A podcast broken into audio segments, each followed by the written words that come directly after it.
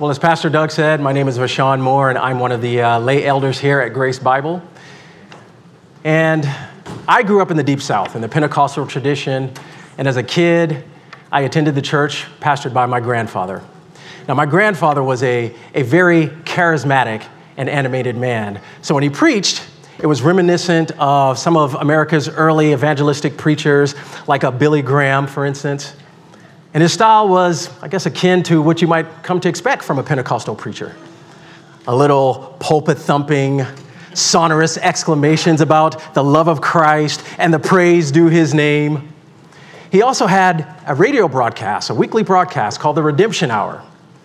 And, and here in the Redemption Hour, the emphasis was very much on the preached word of God with convincing oratory about the gospel of Christ, because after all, it was Jesus who came and lived amongst men. It was Jesus who died. It was Jesus who was resurrected.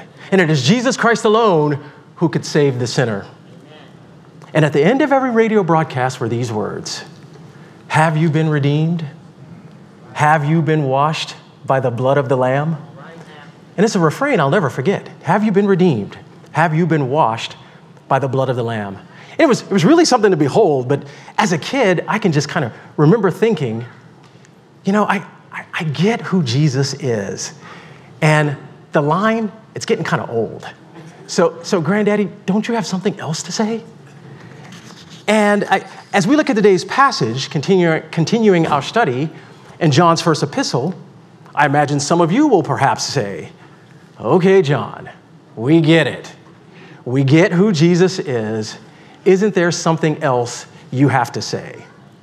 And that's just it. I, I, think John understands our propensity to want to move past Jesus onto something more thrilling, something more profound as we live out our faith.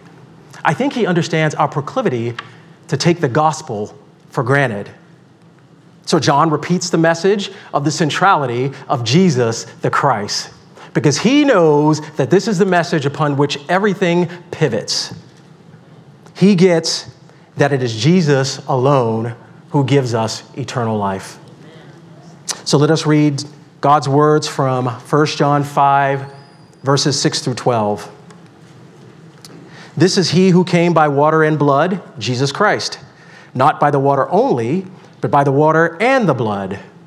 And the Spirit is the one who testifies, because the Spirit is the truth. For there are three that testify the Spirit, and the water, and the blood, and these three agree. If we receive the testimony of men, the testimony of God is greater. For this is the testimony of God that he is born concerning his Son. Whoever believes in the Son of God has a testimony in himself. Whoever does not believe God has made him a liar, because he has not believed in the testimony that God has borne concerning his Son. And this is the testimony that God gave us eternal life, and this life is in his Son. Whoever has the Son has life. Whoever does not have the Son does not have life. As if in a courtroom, presenting his case and calling forth witnesses, John presents a three pointed case to prove Jesus is the Messiah, God incarnate, so that whoever believes in him may have eternal life. And here's the case first, it's the claim itself. Second, the claim's confirmation. And third, the claim's consequences. First, the claim. John's claim is that Jesus is the Messiah, God incarnate. And we see this in verses 6a and 6b. Now, but before we delve into this claim, let me add that according to Martyn Lloyd Jones, verses 6 through 8 are, without question, the most difficult in this epistle, if not the most difficult in a sense, in the entire Bible. And so I would like to thank Pastor Doug for letting this extremely new elder cut his teeth on this difficult passage. I love you, Doug.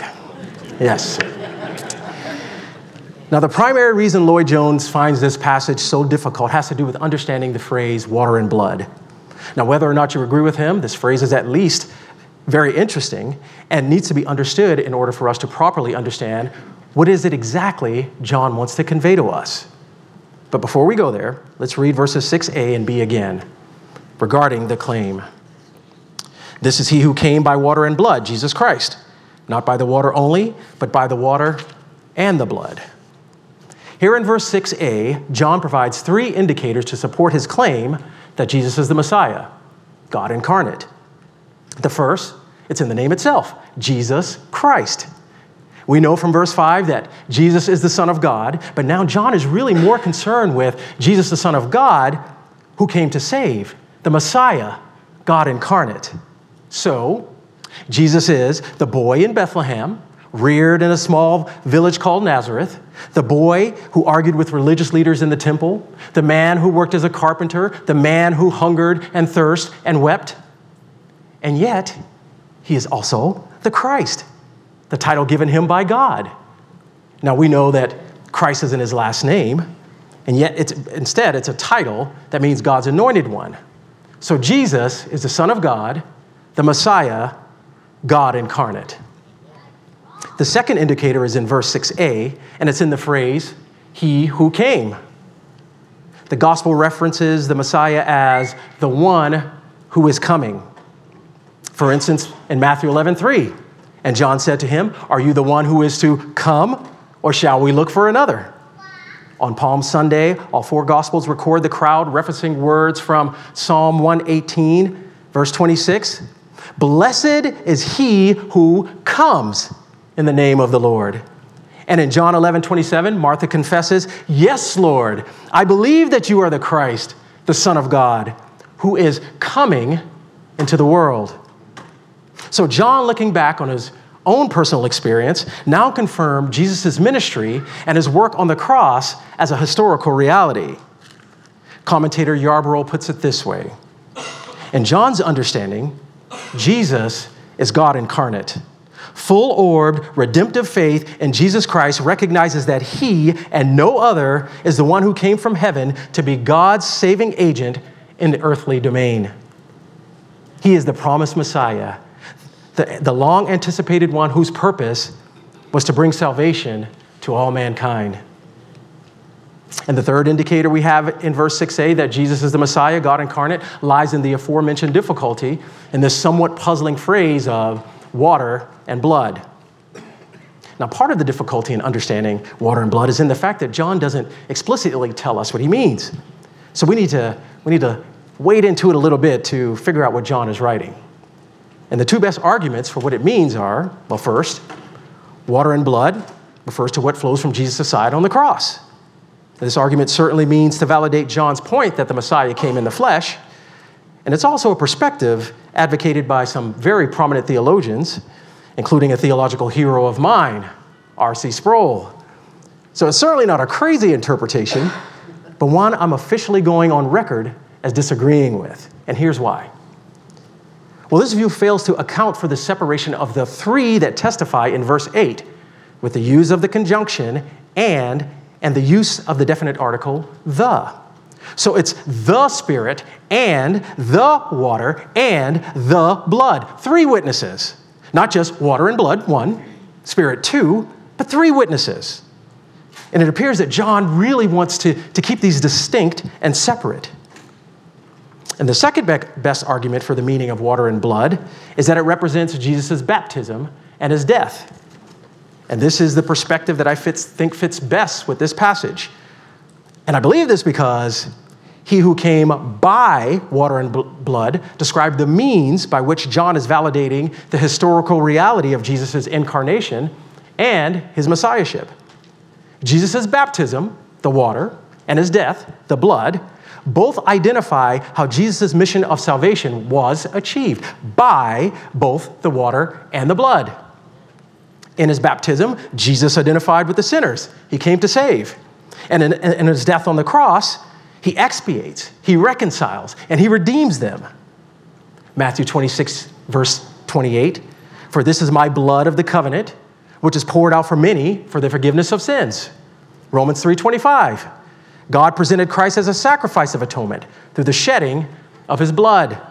Hebrews 9:12 He entered once for all into the holy places not by means of blood of goats and calves but by means of his own blood thus securing eternal redemption. Furthermore, John's use of water and blood in this way justified that Jesus was just not an apparition but he was truly God and truly man, the God man. And by doing this, John was refuting the heretical notion that the false teachers taught that Jesus didn't really come in the flesh. This could also be yet another way of pushing back another false teaching present, present at the time, which taught that Jesus of Nazareth was a mere man on whom the divine Christ came upon during his baptism. But right before his crucif- crucifixion, Christ, incapable of suffering, returned to heaven, and only the Jesus, the man, was crucified. But John's assertion in 6b that Jesus Christ came not only by the water, but not only by the water, but also by the water and the blood, militates against any such notion. He is insisting that Jesus Christ is one person, the God man, the divine and the human, two natures existing in the incarnate Son, the Messiah. Now, all of this isn't just to refute heretical teachings. For John, correctly understanding the person of Jesus is essential to everything he's previously written. So, so John is saying, as the God man, Jesus Christ is our Messiah, not only identified with our heinous sins in baptism, but he liberated us on the cross. And if he had not, there would be no power for the believer. No power to obey, no power over sin, no power over the flesh, no power over the world, and no power over the devil. Without Jesus the Christ, as he discussed in verse 5, there is no we are overcomers. No overcoming covetousness, no overcoming hatred for the brethren, no victory over poor financial stewardship, no victory over gossiping, over depression, over guilt, anxiety, or loneliness. No way to be vessels of God's pleasure to bring glory to His name. Instead, there'd only be the continued vile and flaunting rebellion, screaming that we know better because we can do better on our own. So John makes the claim that the Messiah, God incarnate, he is Jesus the Christ. But he doesn't rest his case there. And that brings us to our second main point, which is the claim's confirmation. Let's read verses 6c through 9 again. And the Spirit is the one who testifies because the Spirit is the truth. For there are three that testify the Spirit, and the water, and the blood, and these three agree. If we receive the testimony of men, the testimony of God is greater. For this is the testimony God that he has borne concerning his Son. So, first, John brings in a heavy hitter to validate his testimony. He says, It's the Spirit who testifies. And he specifically provides the description the Spirit is the truth. Effectively, John is saying, you don't have to listen to me, but you need to listen to the Spirit. What does the Spirit have to say? So, according to John's Gospel, chapter 15, verse 6, it's the Spirit's prerogative to testify about Jesus. But when He, the Helper, comes, whom I will send to you from the Father, the Spirit of truth, who proceeds from the Father, He will bear witness about me. And because the Spirit is the truth, His testimony is incapable of fallacy. It's utterly reliable, it's dependably accurate. And to what about Jesus does he bear witness? Well, one of the things to which he bears witness is to the objective, external, historical events of Jesus' baptism and his crucifixion, validating the fact that Jesus is indeed the promised Messiah. At Jesus' baptism, the Spirit is the one who descended on him like a dove. And in John's gospel, Jesus' death is tied to the giving of the Spirit when he breathed on his disciples post resurrection and he said, Receive the Holy Spirit.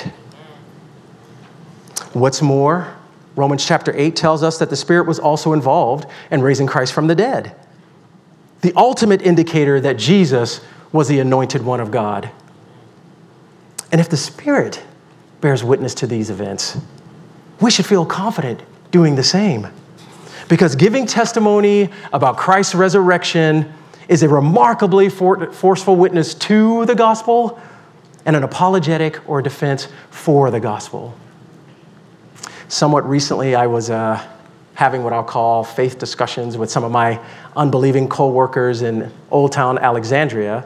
And after much debate, I brought up the objective reality of the resurrection of Christ to substantiate the claim that Jesus was the Messiah.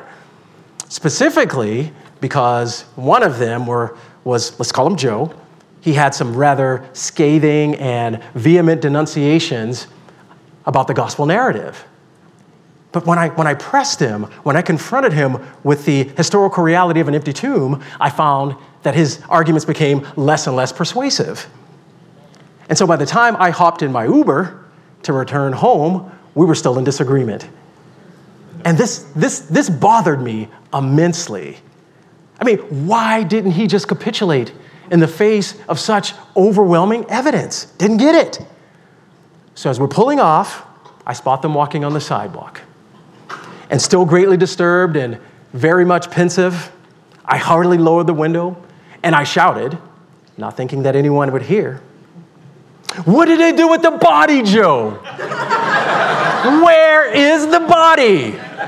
Now, you get the awkwardness of the moment, yeah? And I didn't get it until I saw the, the myriad of LOL emojis in the group chat. However, the cops didn't come to the house later, so it's, it's all good.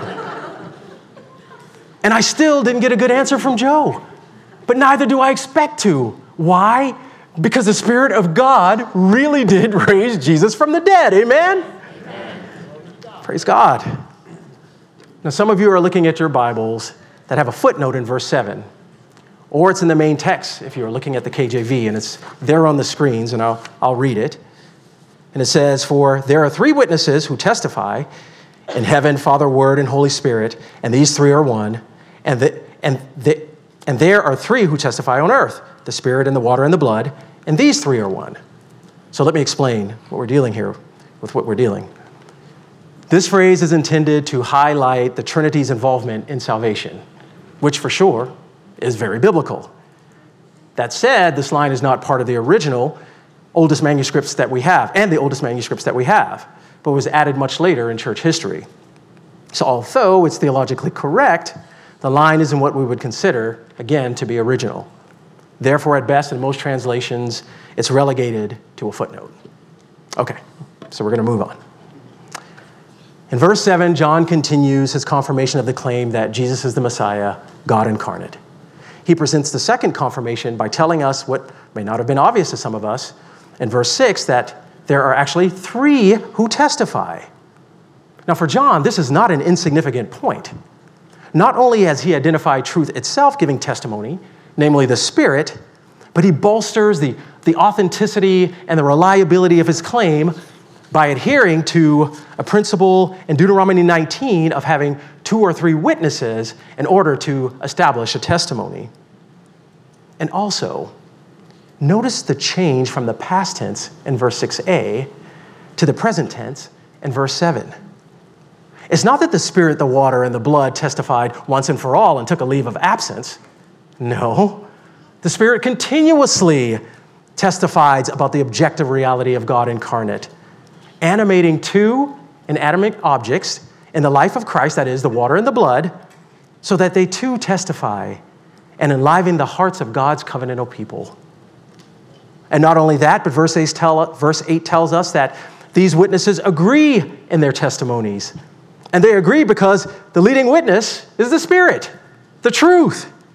The water and blood are dependent on Him. So John has naturally shifted the word order from verse 6, where the Spirit is last, to now being preeminently first, here in verse 8. Because without the Spirit, Christ's baptism and his death become just mundane, bland events within the course of human history. So, from John's perspective, the truthfulness and the trustworthiness of testimonies by the Spirit, the water, and blood about Jesus the Messiah are absolutely irrefutable. But ultimately, for John, confirmation of the claim reaches a crescendo in verse 9 when he declares, and here's the third confirmation, that this is a testimony of God. This is not testimony of mere human origin. God is the subject here. So that in the end, it's His testimony. The Spirit is God, and the water and the blood events are those eternally designed by God. The testimony is God's. There is no higher authority, no more credible source, no more untainted witness than God Himself. So, John begins verse 9 by arguing from the lesser to the greater. If we receive the testimony of men, the testimony of God, it has to be greater. It's not that John doesn't recognize the validity of human witnesses, but now he's saying, and somewhat incredulously, if you can accept the testimonies of fallible men, how can you then you how can you then possibly neglect the report of God himself? But even so, the primary reason God's testimony is greater than man's is not, it's not, it doesn't lie in the qualitative distinction between God the creator and man the created. Rather, it is precisely because God's testimony is about his son. And perhaps commentator Karen Jobes captures it best when she says, the author of 1 John assumes that his testimony about the truth stands in unbroken lineage back to God's testimony about Jesus and he is zealous to protect it from all other errant claims of truth. The witness of the Spirit, the water, and the blood are integrally, integrally uh, a part of God's testimony. Therefore, 5 9 is making not just a general claim that God's testimony is greater than human testimony, but the specific claim that the nature of God's testimony is about Jesus, not anything or anyone else. So by now, some of you are undoubtedly relating to 10 year old Vashon listening to Granddaddy's redemption hour, specifically and resignedly saying, Okay, I get it. Jesus is the Messiah. He is the one who is to come. To which I reply, Well, amen. Then you get my point. Indeed, you get John's point. And actually, you get God's point. It is all about Jesus, and it always will be about Jesus. And he will return, but this time, not as suffering servant, but as triumphant judge and king. And that's why John gives us our third and final point.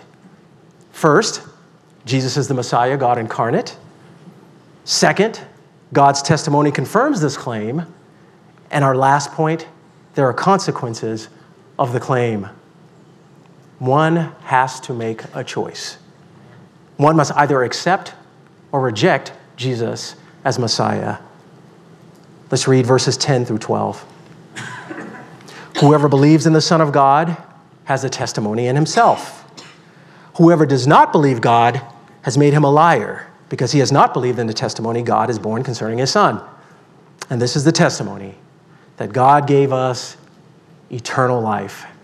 And this life is in his Son. Whoever has a Son has life. Whoever does not have the Son does not have life.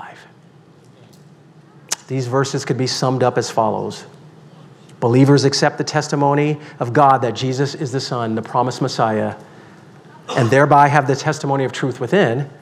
But unbelievers reject the testimony and make God a liar. Believers have the Son and therefore have eternal life. But unbelievers do not have the Son and do not have eternal life. John's pastoral concern has reached a zenith. And hence these words should be construed not as a comment, not as condemnation, but more as an appeal According to commentators, the manner of his writing in these verses, that is, the, the stark contrasting parallels without the use of adjoining conjunctions, highlights the need for a decision. John places before his readers, on the one hand, eternal blessedness, on the other, eternal wrath. On the one, life, and in the other, death. And it is the reader that must choose. Look at verse 10. John uses the word believe three times, emphasizing that the hearer is obliged to do something. But it's not intellectual assent to truth propositions or, or doctrinal claims in which John is most interested. Rather, John's goal is that his readers would place their complete and personal trust in God's Son. And in lieu of a static one time belief, the present tense conveys that it's an ongoing believing the precise expression John uses here is literally believing into the Son. And it connotes a trust that is moving toward union with the one who is to be trusted. So, having knowledge of Jesus as the Son of God and believing it's true only puts us on the same footing as demons. Because according to James, the brother of Jesus, even the demons believe and tremble. The difference in having belief about someone and having trust in someone is, as R.C. Sproul puts it, it's the difference in believing an empty chair will support you if you sit and trusting that the chair will support you when you sit. So it's the believer who trusts continuously in Jesus as Messiah who has eternal life. And verse 11 tells us eternal life is something which God gave, reminding us, as John Calvin says, it is given because we are destitute of it. And it's God who determined that Jesus the Messiah is the only means by which salvation can be obtained. So, against the circulating false teaching, the believer accepts God's salvific gift in Jesus Christ, knowing that it's the God man who had to die, because only God could sufficiently bear the full penalty for their sins. Believers know that the God man had to die because salvation comes from God and God alone. Believers know that the God man had to die because only the God man could effectively mediate between a holy God and sinful humanity, restoring peace where there was only enmity. And prior to verse 10, John is focused on the external, objective evidence about God's testimony at Jesus, about Jesus as the Messiah. But here in verse 10, he draws attention to an internal, subjective testimony. The believer has a testimony in himself, John says. By the Spirit's working, the objective evidence regarding Jesus' messiahship, it's taken root and it assures you and I that indeed we have the Son, because as it says in Romans 8:16, the Spirit himself bears witness with our spirit that we are children of God. The Spirit continuously assures God's people that we have eternal life in Christ. People of God, that should be a tremendous source of worship and encouragement for us. First, this revelation about the historical Jesus and his salvific works given to us through God's testimony should be an occasion for, for much joy and abundant worship. He chose us. Songs of praise, lifted hands of worship, knees bowed in submission, giving of our time, our talents, and our treasures. These should all be joyous expressions to a loving God who has given us Jesus Christ. And second, we should be encouraged because we have assurance of our salvation, which no other religion other than Christianity guarantees. And why? Because only Christianity is salvation by grace alone. In every other religion, one can only hope that their good works will outweigh their bad. But the Christian is assured of their salvation because it is brought about, about by grace alone, through faith alone, in Christ alone. Amen. We can consequently face every day knowing that whatever our trial, whatever the setback, regardless of how much you suffer, that we have been sealed by the Spirit who bears witness that we are indeed children of God, and that it is Christ who holds us fast. But maybe you're here this morning and you would, you would call yourself a believer, but you are presently struggling with assurance.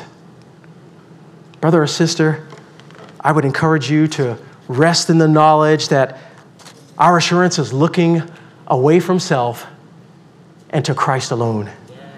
He alone has made a way for us to be reconciled to God so that you and I can face the death and judgment, knowing that our salvation is secure, that we have the hope of heaven, where we can enjoy the presence of Christ forever to the praise of his glory. But for unbelievers, there is no hope of heaven because they do not believe God. Instead, John says unbelievers, they make God a liar because they have rejected the testimony God has given concerning his son. And this, this is a sobering thought because at Jesus' baptism, it's God who pronounced, This is my son in whom I am well pleased. So, so who is the person to declare God's pronouncement to be untrue? Who is it that has the effrontery to call God a liar? Again, John, John has made it clear you either accept or you reject the Messiah. There is no morally neutral. To attack the truthfulness of God is to attack the very character of God Himself, which is why John Stott remarks unbelief is not a misfortune to be pitied, it is a sin to be deplored.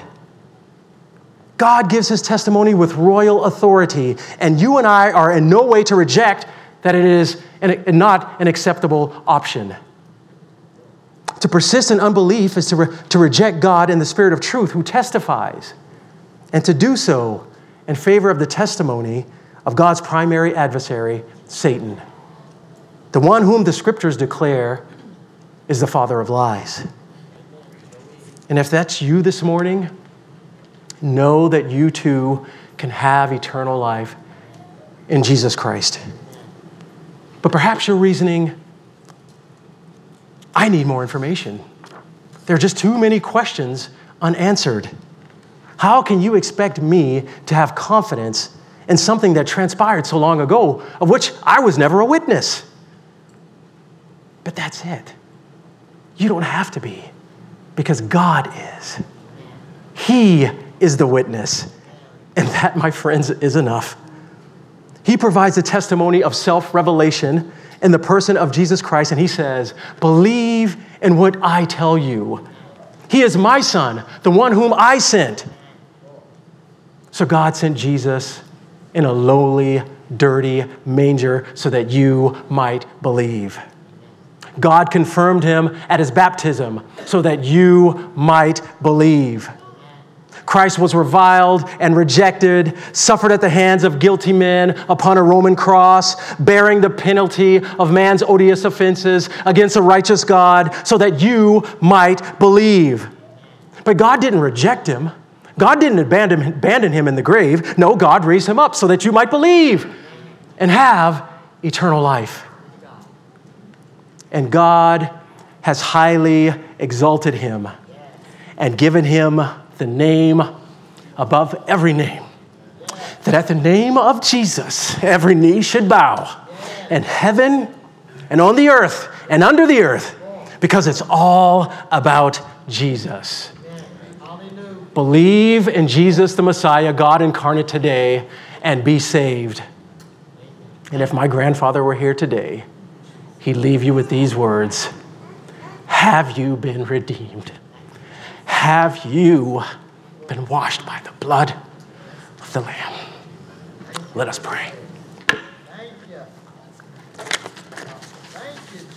Father, we stand in awe of such a compelling and wondrous love.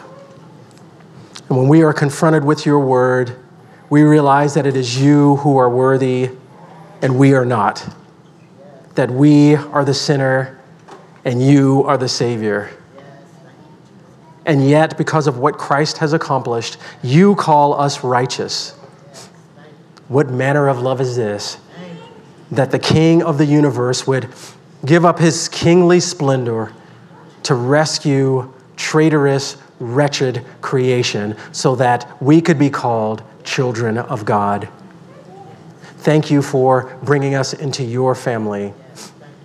And may we respond with praise and thanksgiving. And that is not just lip service, but that our verbal testimony would be one that matches our lives, a living testimony unto you because of the testimony you have given us in Jesus Christ. Thank you for your mercy. Thank you for your grace. Thank you for sending your son. Thank you for loving us when we are unlovable. And thank you for your Holy Spirit who seals and guide us until the day of redemption. And we pray these things in Christ's name. Amen.